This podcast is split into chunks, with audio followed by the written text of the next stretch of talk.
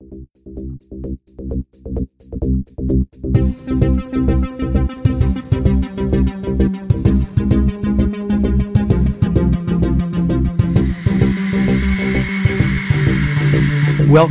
to Barry Piro's Haunted Happenings podcast, where I share in depth stories of the paranormal, the supernatural, and the unexplained. So turn off your lights, sit back, and prepare be scared.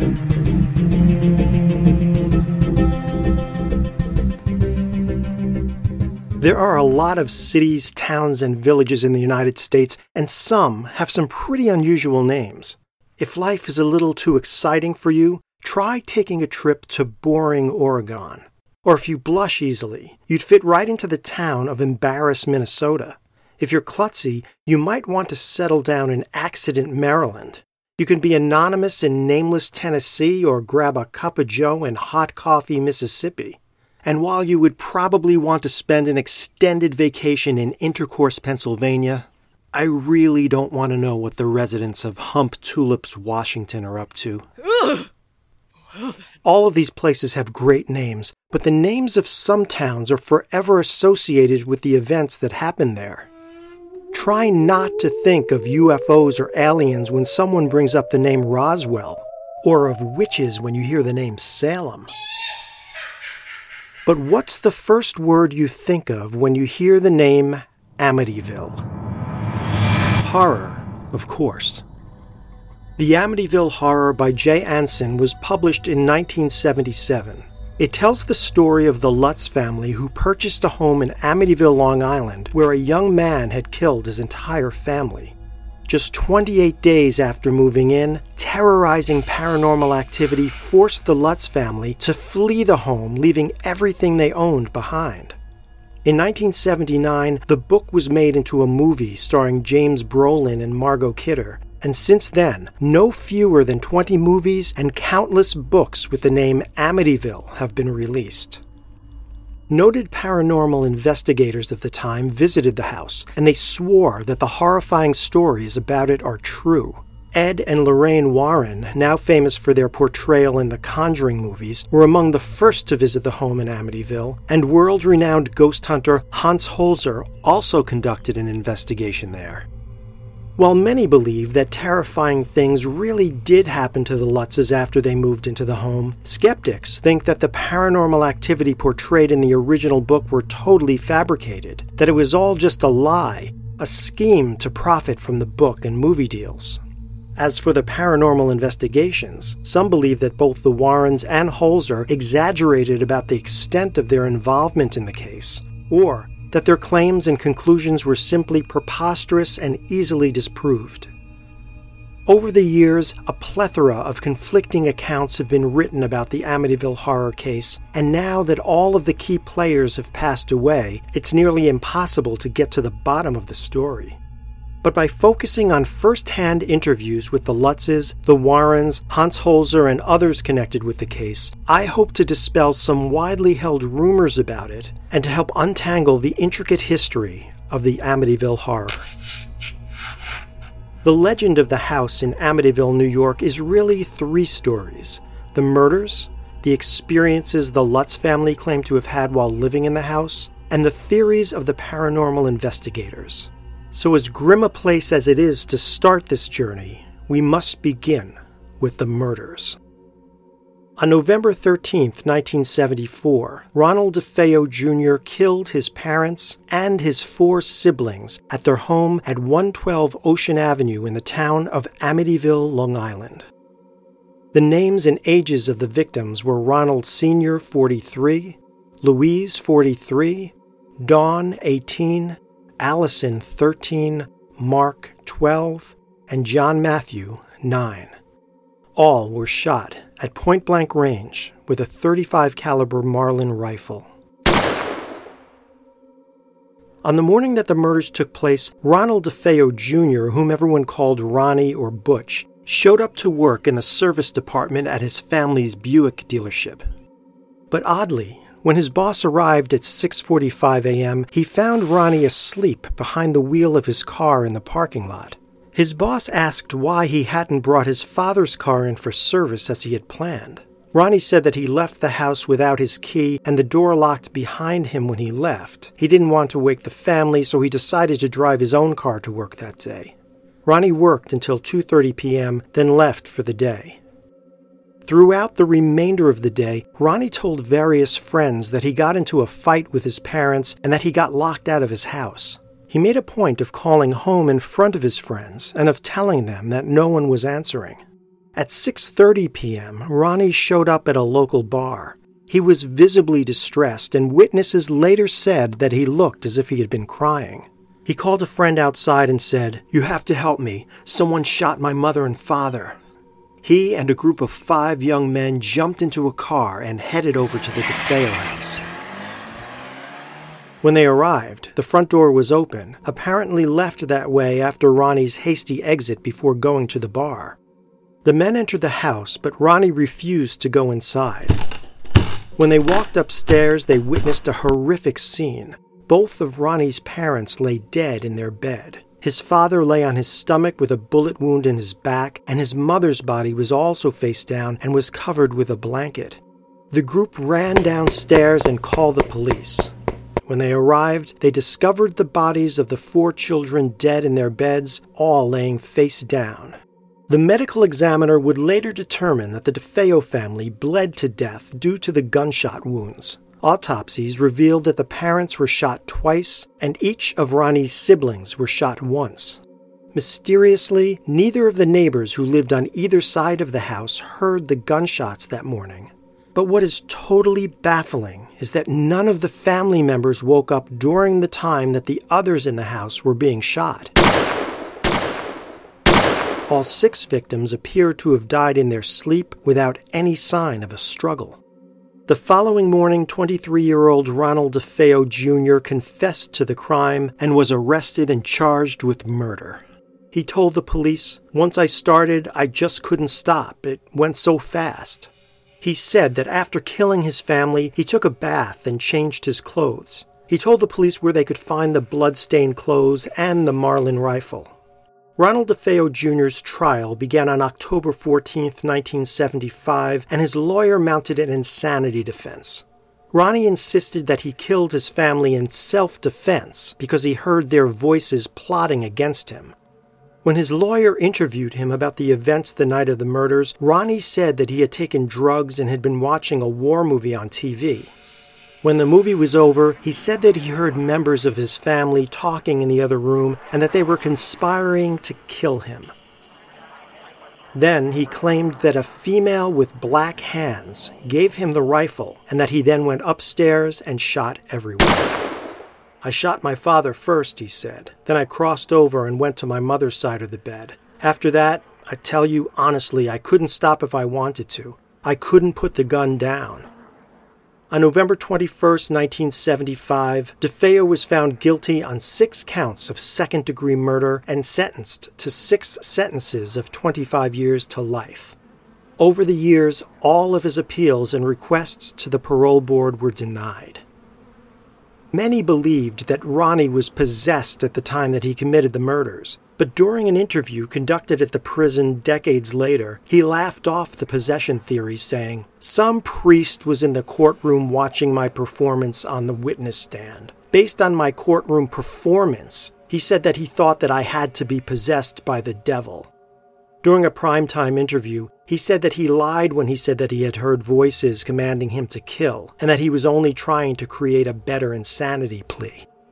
In 1987, years after he was imprisoned, Ronnie claimed in an interview that his sister Dawn and two accomplices killed the family that night. He said that when he came to his senses and saw what his sister had done, he shot her. No charges in the case were ever made as a result of those claims or of the many other people Ronnie blamed for the murders over the years. Ronald DeFeo Jr. died in prison on March 12, 2021, so we may never know the real story of what happened that night. But one misconception that many people have about the murders was that the DeFeo family were the typical happy American family and that Ronnie just snapped one day and killed his parents and siblings. The truth is, they were an extremely dysfunctional family, and Ronnie was a serious drug addict. Ronald DeFeo Sr. was physically, verbally, and mentally abusive towards his entire family. His two main targets were his wife, Louise, and his oldest son, Ronnie. The abuse was so bad that Ronnie's friends were afraid to go to the DeFeo home. A few had witnessed Ronald Sr. fly into a rage and hit both his wife and Ronnie. During police interviews, one of Ronnie's friends referred to the DeFeo home as a crazy house. He said that every time he would go over there, the family were always yelling at each other. As Ronnie got older, his temper became even worse than his father's, and his behavior became violent and unpredictable. When he was in high school, his parents sent him to a psychiatrist. That didn't help, so they tried to pacify him by giving him anything he wanted, but the problems only got worse. The violent fights continued, and Ronnie's uncontrollable behavior led to him being thrown out of school at age 17. That same year, he started using LSD and heroin. A few weeks before the murders, Ronnie stole $20,000 from his father's car dealership. He was also on probation for having stolen an outboard motor. The police officers who questioned him about it noted that he was uncooperative and violent. That same week, he threatened his father with a gun during one of their many arguments. During the altercation, he actually pulled the trigger, but luckily, the gun jammed. Now, Ronnie DeFeo was clearly guilty of killing his family, but how do we get from a mass murder to a house of supernatural horrors? After the DeFeo murders, the house sat vacant for more than a year because no one would consider buying a house where six people had been murdered in cold blood. But all of that changed in 1975 when a real estate agent showed George and Kathy Lutz the house. They were impressed with the house and especially with the price. But it wasn't until the real estate agent showed them the house a second time that she told them about the DeFeo murders. She asked if this would affect their decision. George and Kathy discussed the matter with the whole family, and they decided that it would not be a problem. In an interview, George explained why they bought the house in spite of its dark past. We had looked at 40 or 50 homes before this, he said. The house was listed for $80,000, but it was realistically worth around $125,000. It was 4,000 square feet had a full basement. It was on the water with a boathouse. It had a pool.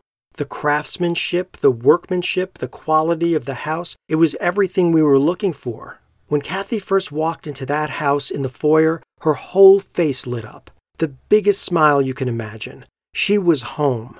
This was where she wanted to live. But it wasn't a snap decision by any means. We went back and saw the house a number of times and talked about it at length as a family. Now, as if buying a house where six people were murdered in cold blood wasn't creepy enough, some of the DeFeo family's furniture was included as part of the deal for an extra $400. Specifically, the dining room set, Dawn DeFeo's bedroom set, Ronnie DeFeo's bedroom set, and a TV chair. All of the beds where the victims were found had been disposed of, but honestly, why would anyone want to keep the bedroom set of one of the murdered children and of the person who murdered his entire family? And so, on December 19, 1975, just 13 months after the DeFeo family were murdered in their beds, George and Kathy Lutz moved into the house with their three children Daniel 9, Christopher 7, and Missy 5. And according to the Lutzes, there were unsettling occurrences from the very beginning. Prior to moving in, a friend had suggested that they have the house blessed. George knew a Catholic priest named Father Ralph Pecoraro, so he contacted him and asked if he would bless the house. Father Ralph came to the house the day the family moved in, and while the Lutzes unloaded their rented moving van, he entered the house and began the blessing alone. In 1979, Father Ralph gave an interview on the TV show In Search of about his experiences that day. He said, I was blessing the sewing room and it was really cold in there. I thought, gee, that's peculiar because it was really a lovely day out. It was winter, yes, but it didn't account for that kind of coldness. So I started sprinkling holy water, and I heard a rather deep voice behind me say, Get out! It seemed so directed toward me that I was really quite startled. At one point, I felt a slap on my face, and there was nobody there. Now, interestingly, in early interviews, the Lutzes repeat Father Ralph's story of the slap and the voice telling him to get out. But in a 2002 interview, George seemed to make less of the experience. He said, When Father Ralph came out, he asked us what we were going to use one bedroom for, which was on the second floor in the back. There was something about the room that made him uncomfortable, and he managed to communicate that to us without any alarm or anything. Kathy explained to him that she was going to use it as a sewing room, and he said that that was fine. The family later found out that two of the DeFeo boys were killed in this room. Days after blessing the house, Father Ralph tried to call George and Kathy to warn them to be careful in the house, but he was never able to get through because of mysterious interference on the telephone. Likewise, whenever the Lutzes tried to call the priest, they would only hear static. About a week after moving in, George and Kathy were in the living room together when Kathy experienced something unusual. We used to do transcendental meditation, George explained, and once while we were meditating in the living room, Kathy's hand was touched. She described it as a comforting feeling, not something to be frightened of, and it didn't happen again. Around this time, George began waking up in the middle of the night for no reason. He said, I would often wake up at around 3:15 a.m. I'd get up and check on the kids, check on the doors, or just walk around. I would also check the boathouse door, I'd go out there, and more often than not, I'd find that the side door was open, so I'd have to shut it and lock it again. George didn't know it at the time, but the DeFeo murders occurred at 3:15 a.m. Over time, more odd things began happening around the house. At first, they were just little things like the sound of footsteps, the clock radio going off at all hours of the day even though the alarm hadn't been set and the sound of a door slamming somewhere in the house. One day, George and Kathy heard their five year old daughter Missy having a conversation with someone in her room. When they asked her who she was talking to, she said it was her friend. George explained she had what we considered to be an imaginary friend that she called Jody. Jody had the ability to appear to her either as a very large pig, a very small pig, or a little boy. At the time, it was just one of those things that you put down to a kid's imagination. But one night, George saw something that made him think that perhaps Jody wasn't just an imaginary friend. During one of his sleepless nights, he went out to the boathouse at 3:15 a.m. and once again he found the door open. He locked the door, then headed back to the house. As he was walking, he happened to glance up at Missy's window, and he saw an adult sized person moving around in her room. When he got back to the house, he checked on Missy, but she and everyone else in the house was asleep. On other occasions, George saw eyes looking down at him from Missy's window. He also said that there were times when they would see eyes looking into the window from outside of the house. And sometimes when he walked by the room, he would see the rocking chair rocking by itself as Missy sat on her bed talking to her imaginary friend. But the Lutzes weren't the only people to experience things in the house. George explained, we would have friends come over and visit, and we'd sit around in the kitchen, and there would be noises up overhead. When you have other people come in your house and tell you you're not crazy, you start to question things. On the second floor was a room the couple called the sewing room. Psychics who investigated the house would say that this was the worst room in the house, and like Father Ralph, they warned that no one should ever stay in it. The sewing room was one of the two rooms in the house that had a special problem flies. During a 1976 interview on ABC's Good Morning America, Kathy said, We had hordes of flies that would appear in two rooms, and no matter how many times you would kill them, they would reappear. If we had two or three or four, that could be commonplace. But I'm talking over a hundred, over a hundred at one time. Then you'd go around and kill them, they'd be lying on the floor, you'd come back an hour later, and there would be even more of them. After the flies, a strange slime like substance began showing up all over the house. George said, It was a gelatin kind of substance. We thought the children had somehow mixed something up and spilled it around the house. But the next time it happened, the kids were at school and there was just no way to explain how it got there. And as if gooey slime wasn't bad enough, something began to stain the toilets. It wasn't in the water, George explained. The china itself turned black. At first, it was one bathroom, then another, then another. By the time the investigators got there, a number of them were still black. It wasn't a problem with the water, the water was normal. There was never any reasonable explanation. During the same interview, Kathy added, the keyholes would ooze a black substance which was of the same nature and appearance as that which was on the porcelain in the toilets. When the investigators came on March 6, 1976, the substance was still on the keyholes, but they weren't able to obtain samples because it was never in a moist condition. We had several repairmen come in, Kathy said. The telephone repairman came in three times because each time we tried to communicate with the priest, we would run into faulty connections. We also had extreme fluctuations in heat and cold, between 40 and 50 degree fluctuations. The serviceman came to the house three times. One time he heard the furnace running, but there was no heat in the house. Another time the thermostat was set to 40, but the temperature in the house was 80. The Lutzes told their friends about the problems they were having. George said that one friend had similar problems in his house that evidently was haunted.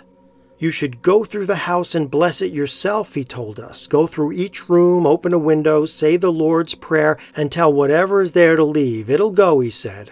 Well, that seemed like a reasonable solution, especially since it had worked for him.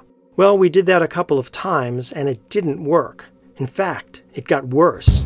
There were more noises, more smells, more drips from the door handles.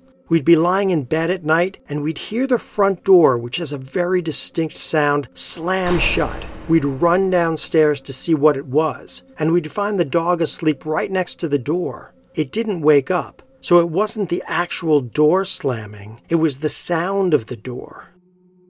Once, when George and Kathy were blessing the house, something alarming and totally unexplainable happened. Their son Daniel was leaning his hand on the windowsill as his parents were blessing one of the rooms when the window suddenly slammed shut on his fingers. George explained, his fingers were flattened from the window shutting on them. They were so flat that there was no doubt that he had to go to the hospital. But by the time we got him dressed to go to the hospital, his fingers were fine. After a few weeks, the Lutzes noticed that a ceramic figurine began to move of its own accord. George said, My wife had given me a statue of a ceramic lion. It would kind of move around when you weren't watching it. You would leave the room, no one else would be in there, you'd go out of the house, come home, and it would have moved. Sometimes it moved just a little bit, other times it would change rooms. We actually threw it out at one point, and it came back into the house on its own. It was there the next day again, inside. The kids said that they didn't bring it in. The 1976 Amityville horror movie and subsequent films based on the book used something called the Red Room as an effective horror setting. The book claims that George Lutz discovered a hidden room painted entirely red behind a secret panel. When he shone his flashlight around the red painted walls, he was nearly overcome by the stench of blood and human excrement. During an interview around the time of the book release, George said that it was Kathy who discovered the room. She called me one day when I was at the office and said, You won't believe what I just found a room behind a bookcase. Our dog Harry would not go in there. He would not go into this part of the house. There were smells that came from there. It smelled like an open sewer pipe most of the time, but not always. Like many of the details outlined in the book, the appearance and dimensions of the Red Room was highly exaggerated. In reality, it wasn't a room at all. It was actually a small storage area, approximately four feet wide by five feet high, adjacent to the kitchen pantry. The space was made of cinder blocks which were painted red.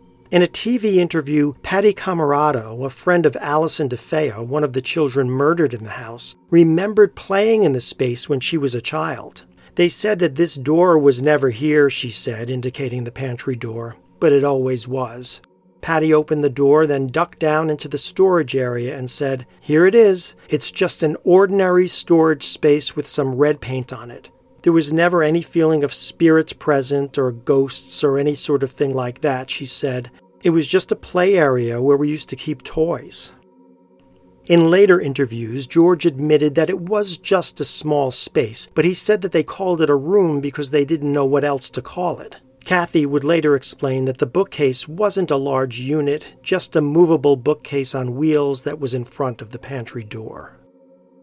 The longer the Lutzes stayed in the house, the worse the activity became. George reported seeing glowing red eyes staring out of the upstairs windows, and he claimed that heavy doors came off of their hinges. Some of the strangest activity centered around Kathy. Her face and hair at times would take on the appearance of a 90 year old woman. George said, She turned into an old crone right in front of me, a really ugly old woman, and it literally took hours and hours for it to go away. It happened again at Kathy's mom's house after we moved out of the house and moved in with her. George said that Kathy could see the change in her face when she looked in the mirror, and her mother also witnessed the transformation. The strangest occurrence that the couple reported on the last night the family spent in the house was that Kathy levitated. George said, that night we were both in bed. I was awake and Kathy was asleep. And she lifted up off the bed and went towards the wall away from me. I had to grab her to keep her from going off the bed. By the last week we were there, George said, there were nightly occurrences, noises, odors coming and going. Kathy was being touched from behind by some unseen person. Missy was talking to herself and telling us about her friend Jody. She said that Jody told her that we were going to live in the house forever. The last night was the worst. There was a storm going on outside, a big storm. Later, it was said that there was no storm there, but we know what we experienced. And as far as we're concerned, there was a huge storm that night. The noises downstairs on the first floor were just incredible. It sounded like 50, 100 people downstairs tuning up instruments, slamming doors. The front door would slam. The closet doors across from our bed would open and close. The boys' beds were being lifted up and slammed down overhead, but we couldn't get out of bed to do anything about it because we just couldn't move. So on January 14, 1976, just 28 days after moving in, the family fled the house, leaving all of their belongings behind. The Lutz's financial records showed that at the time they left, their mortgage payments were not only up to date, they had been prepaid a few months in advance. So the theory that they left and never returned because they just couldn't afford the house just doesn't make any sense. In fact, the Lutzes said that they had all intentions of moving back in. We never intended to give the house up, George said. Even after we moved out, we intended to find out what was wrong and move back in there. That's why the investigation was held and people from different psychic research groups were called and asked to come in. But after the investigations were over, the family never returned to the house. As we'll see, none of the paranormal investigators seemed to give advice on how to fix the problem with the house. They simply ran their investigations, said that the place was either haunted or that there was an evil entity present, then left. In the end, George and Kathy signed the house over to the bank and they donated most of their personal belongings to charity. In our next episode, we'll hear about the investigation that Ed and Lorraine Warren conducted and how a dark entity followed them home. Was the house actually built over an ancient Native American burial ground? Hans Holzer thought so, and he believed that the spirit of an angry Indian chief was to blame for the DeFeo murders. We'll also explore some of the challenges about the veracity of the Lutz's statements, and I'll share my theories about what I think actually happened at the Amityville Horror House. Until then, be prepared to be scared.